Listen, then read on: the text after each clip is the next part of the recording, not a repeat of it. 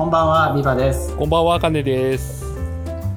振り返り AM は、振り返りに関するあれやこれやを発信するポッドキャストです。さまざまな振り返り手法の紹介とともに、振り返りの実践を通して、振り返りを探求していきます。パーソナリティはビバとカネでお送りいたします。はい、ということで、16回目始めていきましょう。はい、えっ、と後でゲスト紹介しますが、なんと振り返り M 過去最大人数でお送りいたしします。5人ですね。すごいっすよね。はい、すごいですね。どうなることやらっていう、ワクワクとドキドキがいっぱいなんですけども。いやーそうですね。いやー最初はディディスコードで撮ろうとか思ってたんですけれども、あの私のネットワーク環境とか PC が貧弱すぎて、それじゃ無理だってことが分かり急遽ズームになりました。皆さん協力ありがとうございます。いえいえ、大丈夫です。ということで、えっと、16回目、もう2桁ですよ。2週間に1回撮ってて、16回目3ヶああ、月すごいペ4ヶースです月ぐらいね。すごいペースですよねはいなんかねこの振り返り M 自体も振り返りながらどんどんどんどん進んでる感じがして今後もまあ目指せ3桁をやっていきたいと思います すごいこと言ってますね。はい、ということで早速、えー、と今回公開収録ということで、えー、と始めていきたいんですけれども、えー皆さんツイッターで、えー、とシャープ振り返り実践会で、えー、と今 YouTube の方で見られている方、えー、といろいろつぶやいていただいたり YouTube ライブのコメントをお願いいたします。また、えー、ポッドキャストの方で聞かれている方はシャープ振り返り AM で、えーつぶやいていただければ、えー、と感想いただければありがたいです、えー、と皆さんがつぶやいていただいた内容に関しては、えー我々の方で拾ってゲストに、えー、と質問をしていきたいと思いますのでぜひ皆さんでワイワイ盛り上げていきましょう。よろしくお願いいたします。ということで、えー、と早速今回ラジオの、はい、銀の弾丸ラジオさんというゲストをごえー、とお呼びしています、えー銀の弾丸ラジオの3人です。よろしくお願いいたします。はいよろしくお願いします。やっと喋れた。はいお願いします。よろしくお願いします。えー、はい、お待たせいたしました。ということで、はい、あのもう個性しかない3人が集まっているんですけれども、褒めてますかそれまず褒めてますよありがとうございます最大最大の褒め言葉です。はい。ということで、えっとぜひ自己紹介をお願いいたします。じゃあおよべさんからお願いします。はい、えーチーム1の常識人、えー愛知県から来ました、上部隆夫です。えーまあ、SNS とかはですね、タカキング22で活動してます。えっ、と、まあ、ずっとね、あのエンジニアとしてずっと活動していて、で最近、えー、と個人事業主として、えー、アジャイルモンスター .com っていう屋号でアジャイルコーチを始めました。よろしくお願いします。はい、よろしくお願いします。じゃじゃあ、佐藤龍かな。はい。はい、えー、佐藤と言います。よく佐藤流というか、えー、Twitter とか、えー、Facebook とかいろんなところで出ているので探してもらえれば見つかると思います。えっ、と、まあ、主に、えー、プログラマーとして仕事をしている傍らで、えっ、と、まあ、つまらないことを喋ったりとかする滑り芸のことを頑張ってみたりとか、最近だとイベントとかでガヤ芸を一生懸命頑張るっていうことをやっています。はい。あ、自分も一応個人事業主やってるんで、なんかお仕事あったらください。よろしくお願いします。はい、よろしくお願いします。屋号は紹介しなくてあ大丈夫、えー、です屋号は佐藤流です。おおなるほど。なるほど何の流派か知らないです。佐藤流。か。はい、そんな佐藤さんです。よろしくお願いします。はいじゃあ最後宮崎さん、お願いします。宮崎と申します。えっと、僕が本当のチーム一の常識人です。ということで、と ち 間違いない。あ、間違ってないんだ。えっと、まあ僕もプログラマーでこのチームでずっとやってて、大部君とは多分通算でどれぐらいだろう。なんかもう社会人の半分以上多分一緒に仕事してるような気がして、あーすすごい。ごい。長いですね。腐れみたいになってますが、っていう感じでやってます。よろしくお願いします。はい、よろしくおお願願いしま。すいや、なんか、とりあえずいきなりオープニングの振り返りからしてもいいですか？はい、お僕もね願いします。お願いします。いいいや突っ込みたくてたまんなかったんですけど、多分ポッドキャストの人には伝わらないんですけど、ハットリュウがですね、ずっとあの画面の後ろを振り返るっていうね、一発ギャグをやってたんですよ。誰も気づかないっていう。あの難しすぎるあーわかりましたちょっと今達成した方がいいね。振り返りって大きく2通りしかないですからね。右から振り返るか左から振り返るかしかないです。はい、ということで、話していきましょう。こういう感じですよ。あの、はい。えっ、と、お三方の紹介ありがとうございます。銀えっ、と、今回ですね、銀の弾丸ラジオっていう、えっ、と、ラジオのポッドキャストの皆さん3人ということでお呼びしているんですけれども、えっ、と、銀の弾丸ラジオの方もぜひご紹介お願いいたします。誰、誰から？はい。はい。はい、ありがとうございます。えっと、銀の弾丸ラジオは、えチームのチームによるチームのためのラジオをやってます。えっと、とある製造業の会社の現場で働くチームが、えー運営するラジオとして、銀の弾丸ラジオ。で実は YouTube もやっていて、YouTube の方は銀の弾丸 TV っていう分かりやすいネーミングでやっております。で、えっと、まあ、なんで銀の弾丸かっていうと、自分たちのチームの、チームの名前が、えっと、シルバーバレットクラブっていう名前でやっていて、まあ、あのソフトウェア業界でよくですね、あの銀の弾丸はないみたいなメタファーが使われると思うんですけど、あのチーム自体がね、銀の弾丸になりたいっていう思いを込めて、この名前をつけてます。ぜひ聞いてみてください。よろしくお願いします。はい、よろしくお願いします。ちなみに今あそうこれポッドキャストの人には通じてるんですけれども私が着着ている黄色い服の背中には銀の弾丸はないっていう文化でお対立してるじゃないですか。ここで銀の弾丸つながる。まあ、対立するつもりはないんですけどね。でまあ、そんな感じで、えっと、今日、銀の弾丸ラジオさんをお呼びしました。えっと、背景としてはですね、あの、銀の弾丸ラジオさんの方でも、えっと、振り返り会を、なんか4回目ぐらいかなの時にやってらっしゃってたので、あなんかこの人たちと振り返りの話すると面白そうだなっていうすごい、はい、雑な私の振りから始まりました、うん。皆さんありがとうございます。ということで今日は、えー、と銀の弾丸ラジオのお三方と一緒に話していきたいなと思っているのがあの今実際にお三方がどんな風に振り返りをしているのかとかですね、えー、と皆さんモブワークの文化で文化を作りながら実際に仕事をやってらっしゃるので、えー、とそういう中での振り返りってどういうものになっていくのっていうのをですね、えー、と視聴者の皆さんと一緒に掘り下げていこうかなと思っています。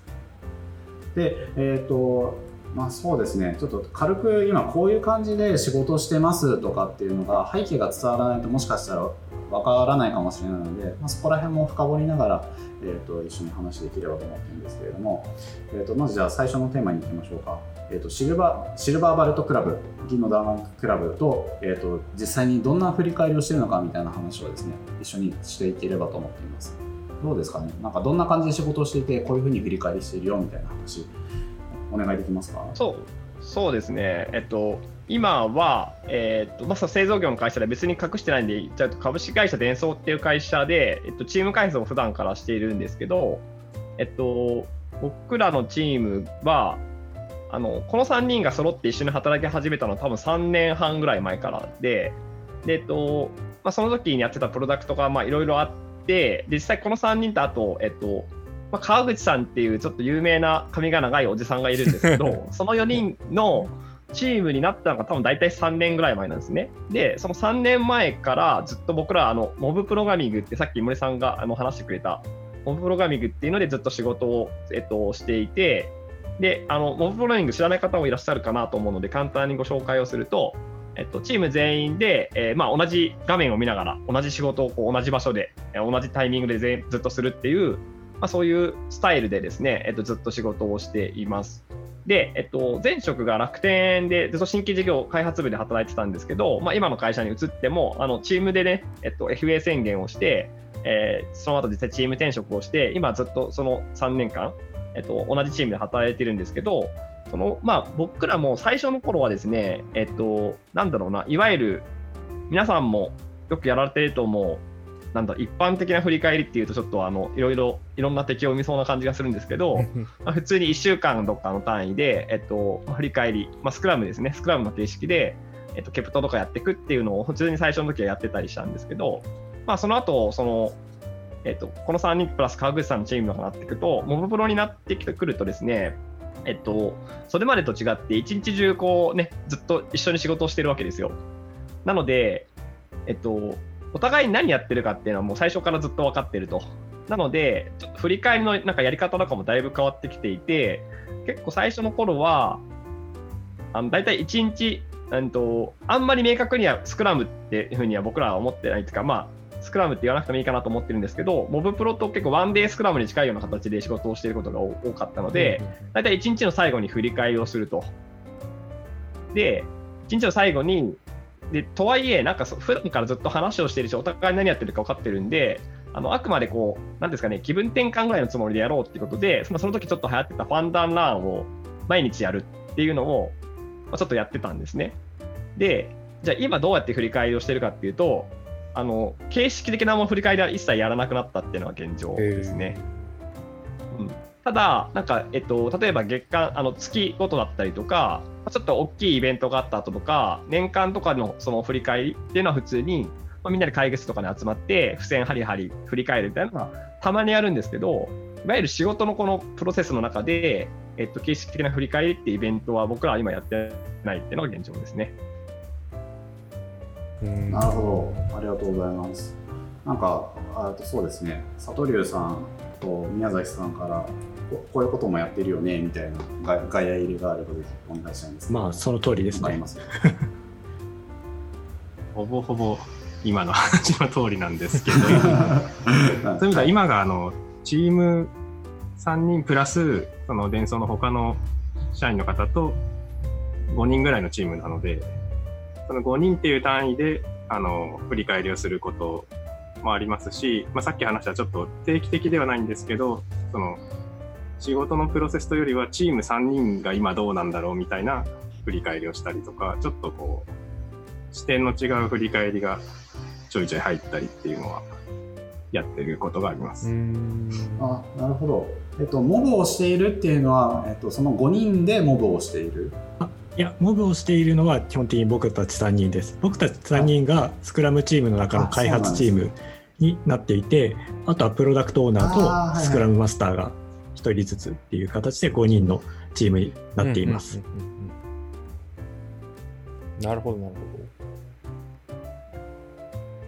じゃあ、えっとい今のそのチーム、えー、およべさんが言ってたのはチーム3人でデイリーでまあなんでしょうね。毎日瞬間瞬間で振り返りしてるよみたいな話で、えっとチームとしてっていうのはもうそれ自体はそんなにないよって話でしょうか？うん、そうなんです。なんか、えっと、チームって結構フラクタル構造を持つことがあるかなと思っていて、で、えっと、僕らもなんで、この3人でずっと仕事をしてた時もああの前職とかの時ずっと3人で働いてたので、まあ、この3人で、えっと、まあ、全部、なんだろうな、開発もするし、運用もするし、営業もするしっていうスタイルで働いてた時もあるけど、今、その先ほど宮田さん言ったみたいに、現職に移ってきて、他のメンバーとも一緒に働いてチームを組んでますし、えっと、その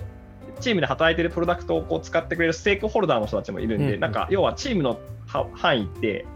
その場所とかコンテクストによってこうなんか違うじゃないですか。うんっていう意味で言うと、ちょっと広いその関係性がなんかまだ希薄な大きいチームっていう単位だと、ちゃんとこう、えっと、タイムボックス切って2週間ごとに振り返りをするとかっていうのはやってます。で、さっき振り返りやってないって言ったのは、この3人っていうその一番濃密な単位というか、まあ一番狭い範囲でのチームっていう単位では、明確には振り返りはしてない感じですね。うーん、なるほど。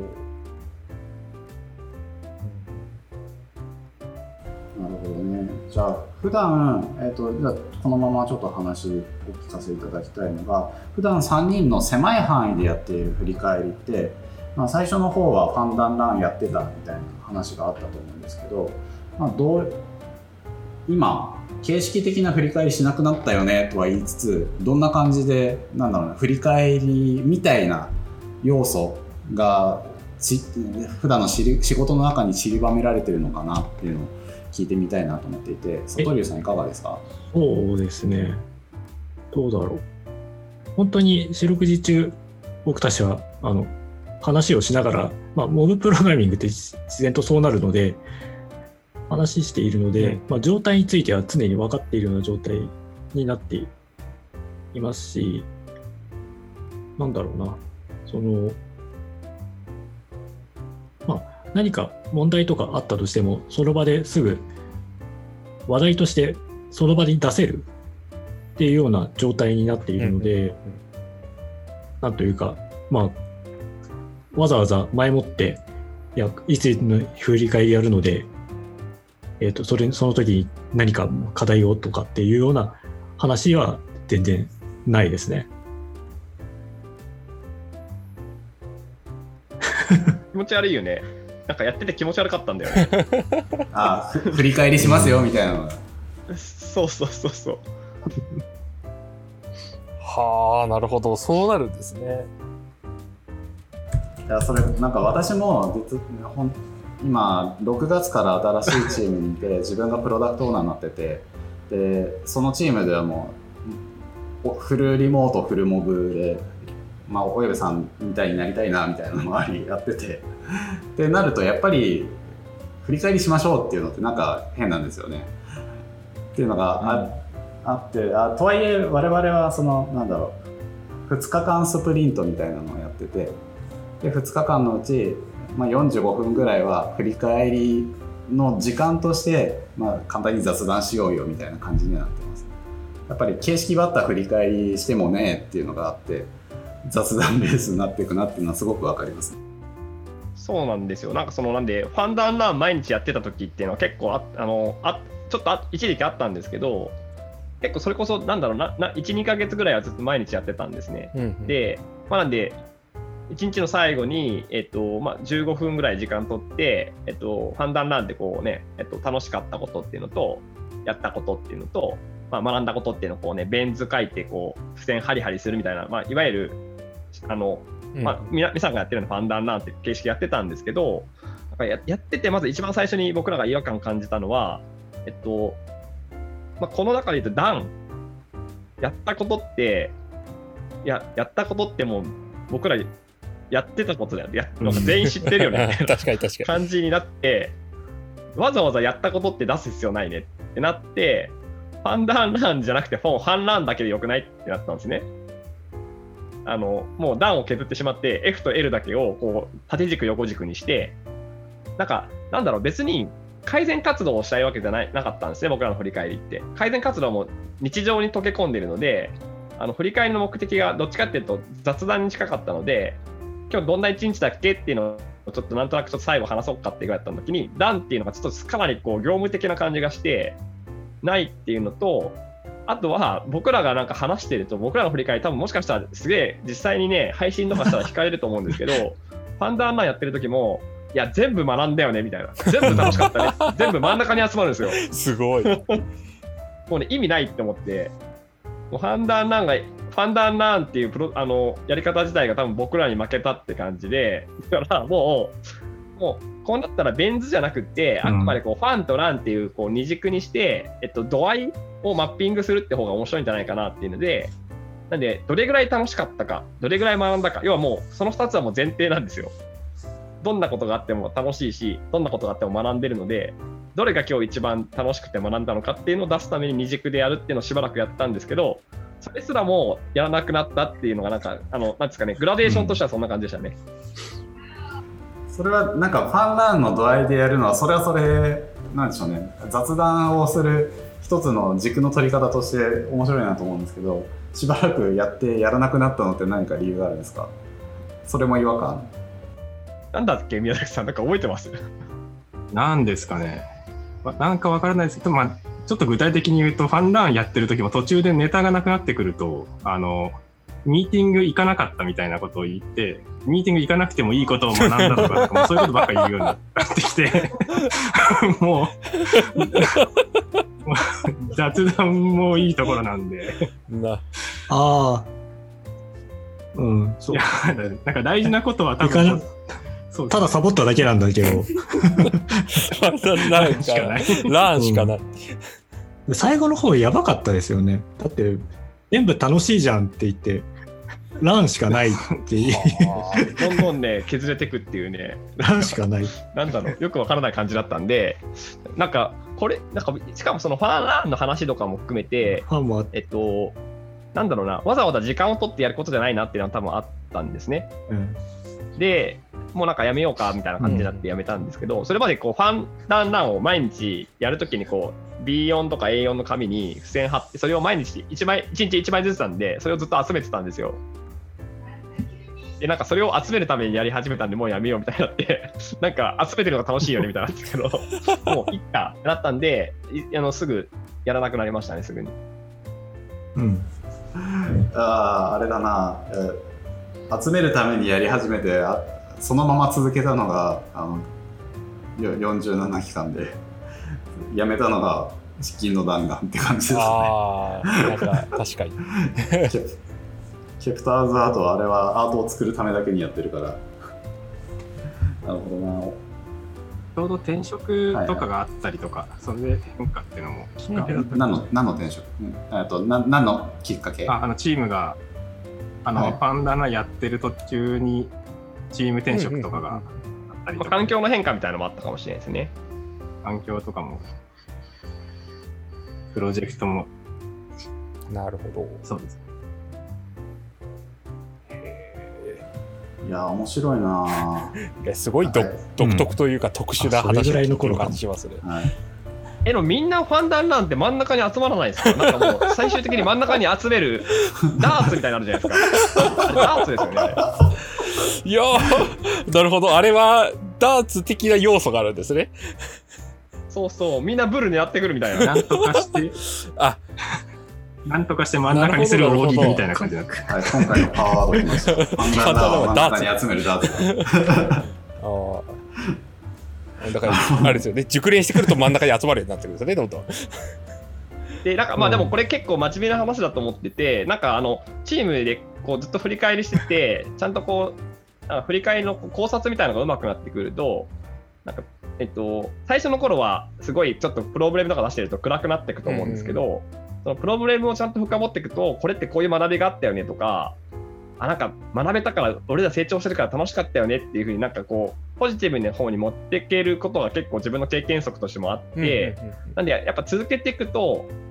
なんかどんな出来事でも、まあ楽しさをもっとあの見つけられるっていうか結構、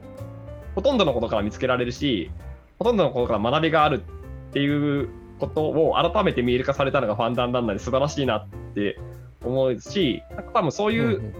続けていくとそういう変化、なんか軸の変化っていうのが見れると思うので、まあ、それはや、あの、なんだろう、やらなくなったからこれ意味なかったってことじゃなくて、やり続けたから分かったことだったので、それはすごい良かったなと思いますね。なるほど。なんかその今の続けていくと、あの、なんでしょうね。ず全部が楽成長したよねとか学びがあったよねっていう方向につなげていけるのってこれって私はその全てのチームがそうではないと思うんですよ。であのそこは振り返りがを続けた結果そうなるんじゃなくてどっちかっていうとチームの持っているマインドセットとかあとは何でしょうねチームの目標みたいなもの。あとチームの名前がそういうのも表してたりするんですけれども、なんかそこから来てるのかなとは思うんですけれどもなんでしょうね。このチームの文化だったり価値観っていうところで、まあ、成長とか学びがすごい大事みたいになってるのってどっから来てるんですか？うん、ここはすごい気になります。多分僕はどっちかっていうとポジティブな方っぽいんですけど 人から見ると。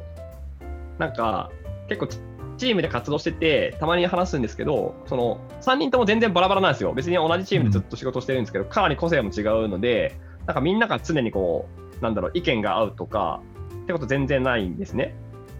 ただなんかチームでずっと長く活動していて特にモブプロとかしてるんでこう同じ時間をずっと過ごしてると面白いなと思うのがうん。なんか、お互いの、なんか、なんだろう、脳内悟龍とか脳内宮崎さんみたいなのができてくるみたいな感じのが結構あって、なんで、その、例えば3人中誰か1人いなくても、こういう時悟龍だったらこうやっていいよねみたいなのが、なんとなくぜ全員の中にこうできてくるみたいなのがあって、でそういうのがあると、割と僕は多分楽しさとか学びを強引にこじつけて見つけるのが得意なタイプなんで、そういうのに引きずられてんじゃないかなって今思いましたね。うんあの2人はもしかしたら僕に引きずられてしまっている可能性はあるっていうんで、いいのか悪いのか分かんないけど。おどうですか宮崎さんひ実際引きずられてる感とかあります？まあ、そうですね。まあ、実際あると思いますね。うん。脳内および特に存在感が強いんで。ありますし、昔で別のプロジェクトでもやっぱりすごい刺激を受けた先輩がしばらくチーム離れた後も、その人だったらこういうことを言ってきそうだなとか、そういうのって結構自分の判断の材料にしてたりとかもししてる時もあったので、それが特に今のモブチームは、お互いがそれを持ってるみたいな状態ができてるかもしれないです。うんうんうん里龍さんはどうなんですかね？なんか他の人の影響を受けてます。それはすごく受けていますね。あのやっぱさっき言ってたみんな個性違くて、その3人、この3人で揃ってると、なんかできたことがあるっていう実感はすごくよく開発とかプロジェクトとかやっていて、すごく感じるんですね。で、その時に、こう、今、その個人事業主という形で、まあちょっと違うところのお手伝いとかしてる時に、その時は一人なので、すごくその時に、ああ、普段はこういうところはあのお呼びに助けてもらってるとか宮崎さん助けてもらってるっていうのとかをすごく実感するなっていうのはあります。でその時にじゃああいつだったらどうするかなとかっていうのをこうぼんやり考えてみて自分の行動に変えてみるっていうのがやったりすることですね。うーん、なるほ3人が3人なんかこの話って、うんなんだろう、モブプロとかの話にもよくするんですけど、なんか、例えば今、今ちょうどいいんで、この3人のチームの時って、お互い得意な分野とか、なんかこう、その、なんだろうな、強みとか弱みとか多分違うと思うんですね。で、その時に、3人で仕事してるそのモブの1個の強みとして、えっと、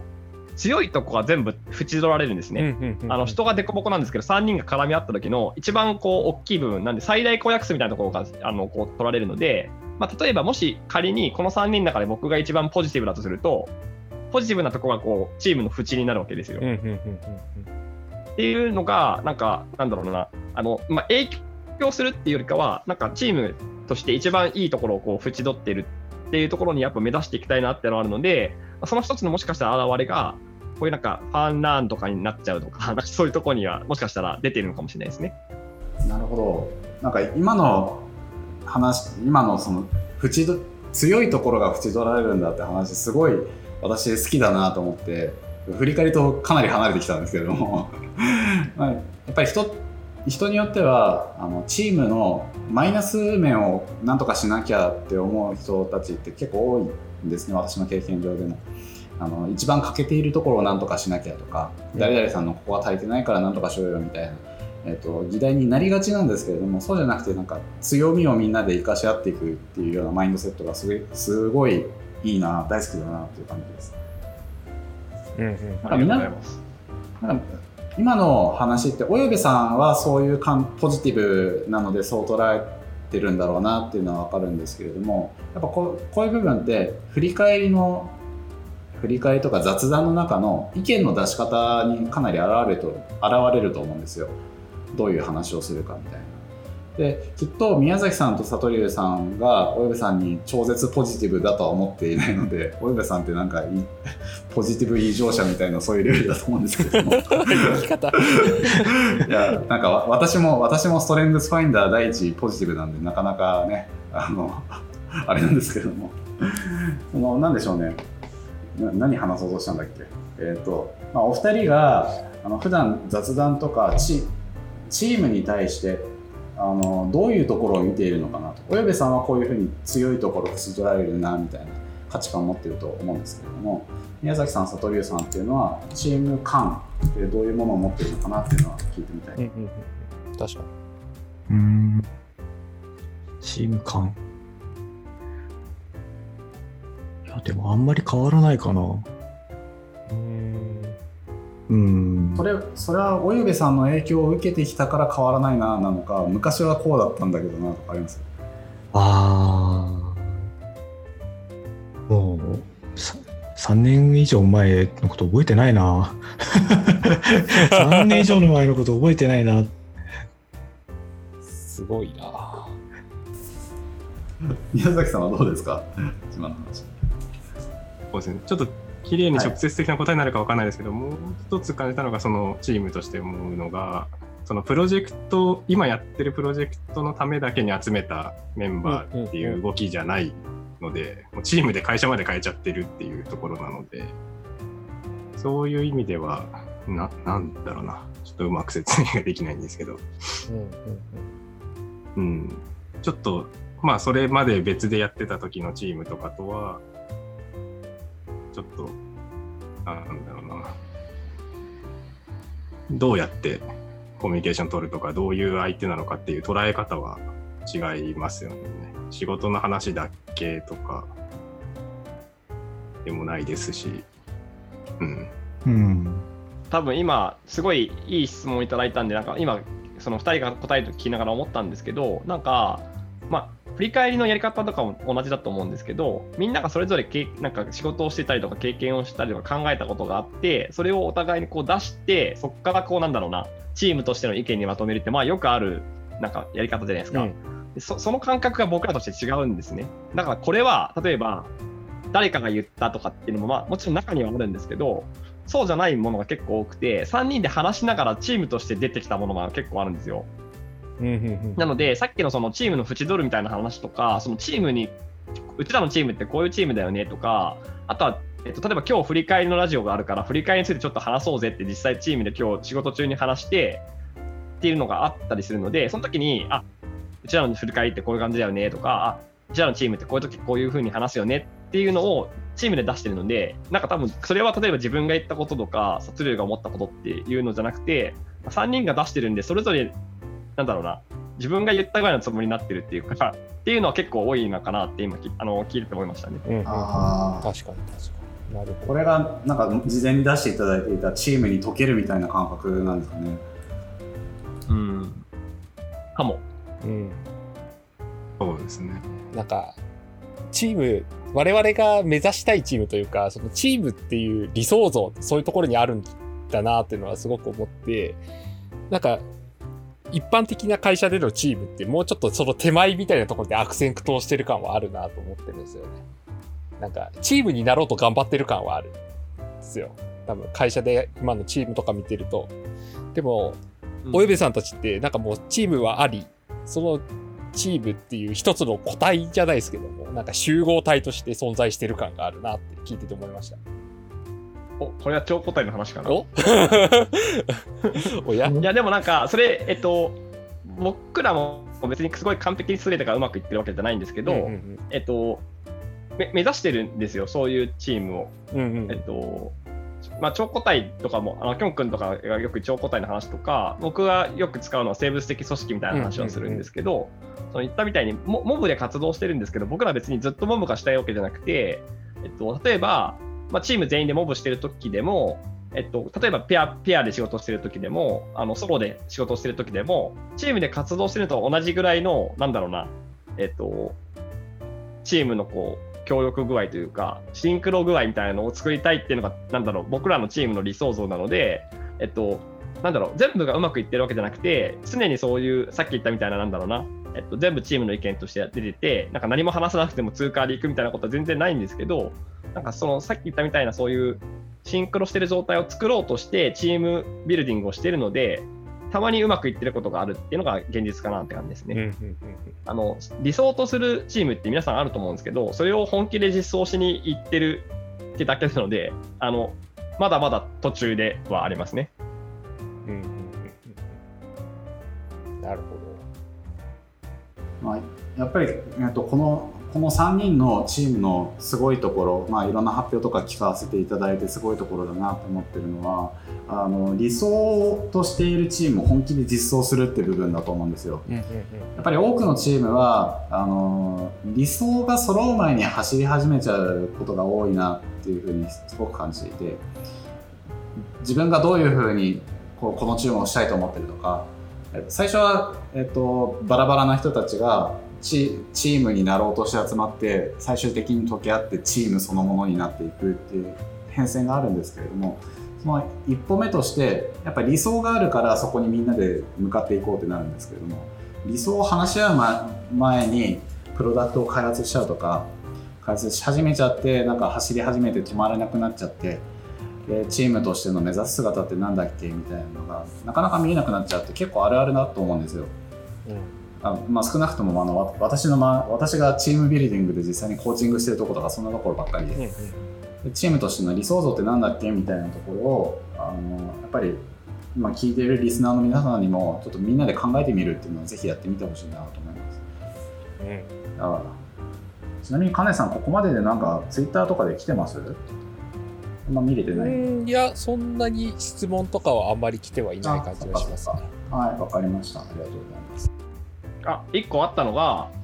そのさっき言ったの僕らが毎日話してるって、うん。あの言ったじゃないですか。その、えっと、そういう時があったって言ったんで、まあ、そういう気分転換で雑談としても毎日話してると、話すことがないなってなってきませんか？みたいな感じの質問がツイッターに来てたんですけど、あの、えっとね、これどうだどうだった？って2人に聞いてみるか。そうですね。話すことはいろいろあるんじゃない？え なんかあんまないっすよね。その、なんだろう。例えばそれこそファンダンランしてても、ファンダンランってもうやんなくてもいいんじゃないって話を30分ぐらい普通にできるじゃん。それだけで。うん。うんうんうんあんまりないっすよね。むしろ逆に言うと、一日中話してるから、一日中話してるのに、に今更30分ぐらい話すのが辛いとかあんまないみたいのはうん。あるかもしれないですね。まあ、あと雑談、雑談って言ってもあの、本当に、なんだろう、プライベートな話をずっとしてるとかではなくて、その会社のなんか、会社からなんかのメールが来たとか、お知らせが来たとかだと、あれ、これってどうなんだっけとか、そういうのも、普通に、それそういうのに割、なんか割とチームとしてはどういうふうにそれを、これこういうことだよねみたいなのを結構話してる気がしますね。なんか、例えばこん今回だと特にリモートワークが当たり前になったみたいになって会社からはこういう通達が来たみたいな時にうちのチームはじゃあどうやってやろうかとかそういうのも開発中とかでも急にそういう話になったりとかうんうん。とかそういうことも多いので何かと話すネタはあるって感じです。うんうん。うんなんか私もそのモブをやってるチームだとすごく感じるのが、まあ、なんでしょうね。雑談っていうふうに区切って雑談するわけじゃないから仕事の中で純あの当たり前のように雑談しながら仕事するっていうふうになってくるとなんかなかなかなんでしょうね。あ雑談しますっていうふうに言われない振り返りしますと一緒か。雑談しますって言ってないからそのまま仕事と仕事と同じ流れで話し最近だとあのスクラムフェス大阪このセッション良かったよねとか、うんそういう話なんか今日今日も45分から1時間ぐらいその話を仕事の中でしてたなっていう感じがします。うんうんうんうんなんかどうなんですかね？皆さん、そのリスナーの皆さんも、まあ、その会社のチームとはまた別のところで、例えば気の合う仲間とか親友みたいな人がいたら、意外と話すネタで困らないことってあるんじゃないかなって思っていて、なんかこう、やっぱ気の合う人とはいくらでも話せるよっていう感覚は意外と持ってる人多いんじゃないかなって思うんですよね。なんか私も、なんかそういうずーっと話せる友人とかいるので、きっとチームとしてこう理想になっていくとどんなことでも話せるようになっていくっていうのはあるのかなとは思います。うんうんはい、ありがとうございます。なんかいい感じで、あのちょっと区切りがよく、収録的にも時間もちょうどいいので、一旦前半戦これで、えー、とテーマとしては、まあ、ここで区切らせていただいて、ここから、えー、と第16回目の収録の振り返りをさせていただこうと思います。はい。はい、あのありがとうございます。で、えっ、と振り返り AM 振り返り実践会初めて聞いていただいている方、えっ、とありがとうございます。えーこの振り返り AM の特徴として、えっ、とレコーディング中の内容、ラジオの中で実際にラジオの、えー振り返りをするっていうのが、えーこの振り返り AM の最大の特徴となっていて、まあ、それが楽しい部分なんですけれども、で今回は、えー、とシルバーバレットクラブ銀の弾丸ラジオの皆さんと一緒に、まあ、今日の、えー、と今21時から21時45分ぐらいまで収録してきたんですがその中の振り返りを、えー、と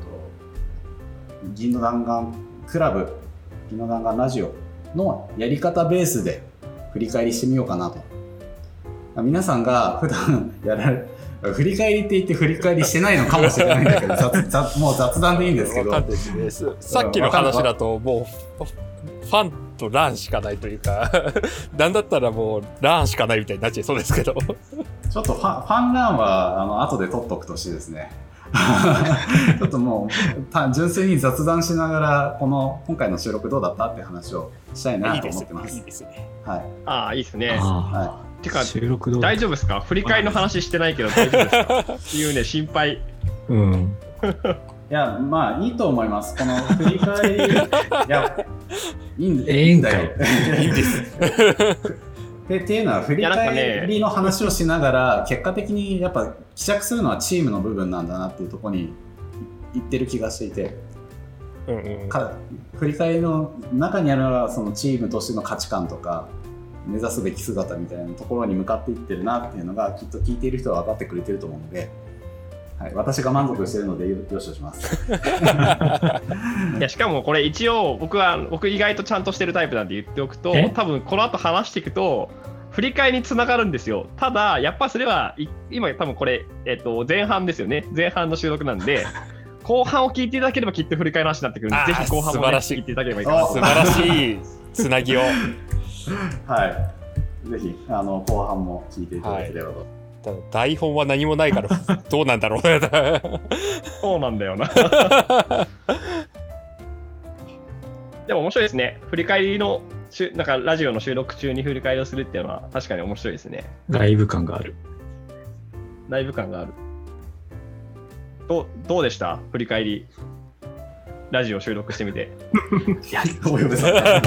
ん。いいよ、いいよ、いいよ。いやいやいや、ちゃんとしてるよね。大丈夫ですか？ちゃんとしてる。ちゃんとしてる。ちゃんとしてる。自分たちの収録に比べたらちゃんとしてるから。うまくなるほど。割割って振ってくれたりとか、振る振る内容もなんかちょっとちゃんとそれなりにうん答えやす、なんかすごい謎の無茶ぶりとかね、よくわかんないの来たりするんで。ぐらいのやつ。なるほど、なるほ普ど。段どんだけカオスなんだ。いや、なんか本当に、そのそれこそ本当に普段チームでやってる雑談を、そのまま垂れ流そうっていうのが一つちょっとなんかテーマでもあるので、なんかそれとは違って、ちゃんと、ちゃんとしたラジオだなっていう感想はありますよね。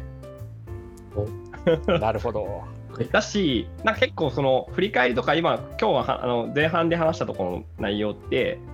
なんか話しながらなんだ自分たちでも気づくところが結構あるので、なんかなんだろうね、わかんないですけど、ポッドキャスト自体は結構振り返りに近い属性ありますよね。ああ、いいこと言う、おっしゃる。うんその通りでございます。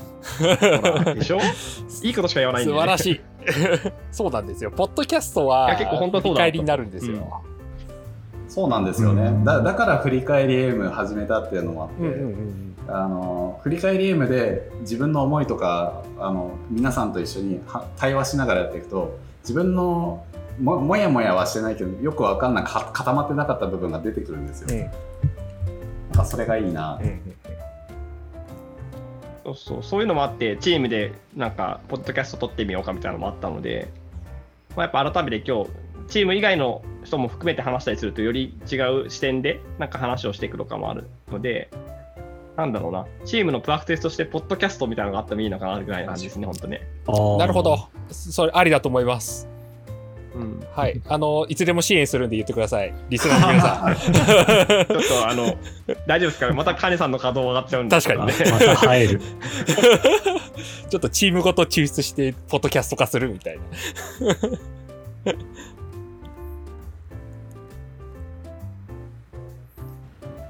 今回ゲスト出演みたいな感じで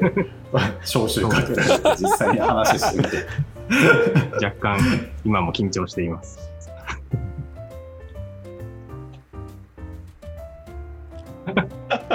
緊張してるんですか？マジで？そうなんですよ。実はあの私宮崎さんとちゃんと話すのはあの初な気がしていて。はい今後ともよろしくお願いいたしますよろしくお願いします。ここで？えあれだよね、ここでご挨拶？ポッドキャスト中ですよね。いや、まあ、テキストにも私としては繋がれてよかったなってうん、いや、この前半の僕の中で一番自分が仕事したなと思ったのは、最初のオープニングの悟りのボケを見逃さなかったってことで、ちょっとチーム感が出たからね、確かに。仕事したかなと思ってるんで、もう安心してますね。はこれが心理的安全性だよな。い、なるほど。ちょっと分かんなかったので解説してどないや、えここれがってな何が？いやただ一人滑ってもちゃんと受け止めてくれる人がいるんだなっていう。確かに。なかなか難しいですよね。その会社のチームでボケるっていうことが。いや、しかもね、難しいのはね、なんかボケて滑ってるのはまだしもね、誰もボケに気づいてないっていうのが一番辛いですよね。ああ、確かに。多分ね、見てる人も誰も気づいてなかったんで、うん。いや、なかなか、でもそういうのが好きで狙ってるところあるから 別にいいんだよね。すごいな。お後がよろしいようで。という感じの、まあ、雑談ベースの振り返り、うんまあやっぱりいいですよねこれはこれで、うん。でしょう次のアクションにはあのつながらない時もありますけどやっぱこうやってお互いの思いとかを話していくとチーム感出てきますし、うんそれはそれで、はい、あのきっとミームが佐藤龍さんならとかミームがどんどん生まれていくんでしょうね佐藤龍さんはこんな時にこう動くみたいなそうですよ。多分それがないと、あのボケは見逃すんですよ。あの、まさかボケると思ってないですから、多分。私とかビバさんって。ポッドキャストでねそう、ゲスト出演するポッドキャストでまさかボケるとは思ってないですからね。そうそうそう。そ、そこがち。しかもね、ポッそうそうそう。ドキャストなのにね。ポッドキャストなのに目に見えるというか、音になってないボケをされるとは思ってないので、やっぱそこら辺はチームとして、うん、もうあるんでしょうね。思想みたいなのが。すごいな。あるのかな、まあいいや はい、ということで、えーとまあ、第1回目はおしまいにしたいと思います。はいテーマは1個しかいかなかった。まあいいや。ね全然いいっすよ。エンディングいきます。振り返りエイムでは、リスナーの方からご意見、ご感想をお待ちしております。振り返りについて深めたい人は、シャープ振り返りエイムをつけてツイッターでつぶやいてください。ということで、前半戦終了になりますが、えっ、と、ぜひ、銀の弾丸ラジオとして何か宣伝したいものがあれば、お三方、お願いします。いや、あの、全くないんですけど、あの、こんな感じでチームのありのままとか、まあ、チームの開発のこととか話したりするっていうのを銀の弾丸ラジオではやってるので、またなんか定期的に収録してくるので、ぜひ興味がある方は、えー、ポッドキャストの方ですね、えっ、と、登録したりしていただけると助かります。よろしくお願いします。はい。あの、YouTube ご覧の皆さんはゲスト宣伝用のところ QR コードに銀の弾丸ラジオの URL 貼ってあるので、今、ピッと。素晴らしい。本当だ、QR コード出てる。すごい。これ銀の弾丸ラジオのリンクになってるので。いやーあの、弊社の QR コードを使っていただきありがとうございます。あ、そうなんですね。そう伝伝送、伝送バスです、ね。そうらしいんですよ。そうらしいんですよ。デンソーウェーブの。あなかなかあれか、知らない人多いのかな。知らなか僕らも知らなかったですから初ね。耳ですよ。うんああ、そっかそっか。私もなんかアジャイル界隈で、えー、そうなんだって最近した気がする。なるはい。ほど。はい。という、はい、あのーそうだ、振り返り am の方で聞かれている方は、ショーノートにリンク貼っておきますので、ぜひ、えーと、銀の弾丸ラジオも聞いていただけると、あと銀の弾丸 TV もですかね。こっちも一緒に貼っといこうか。銀の弾丸 TV。はい、ぜひお願いいたします。はーい。ということで、えー、と今回、えー、と第16回目の収録終わりにしたいと思います。えー後半戦はですね、えー、と22時から、えーポッドキャストの人はな何やらっていう、ポッドキャストの人は1週間後くら い。にはいにやりますので、よろしくお願いいたします。はいということで、はい、第16回目これでおしまいです。皆さん聞いていただきありがとうございました。ありがとうございました。ありがとうございました。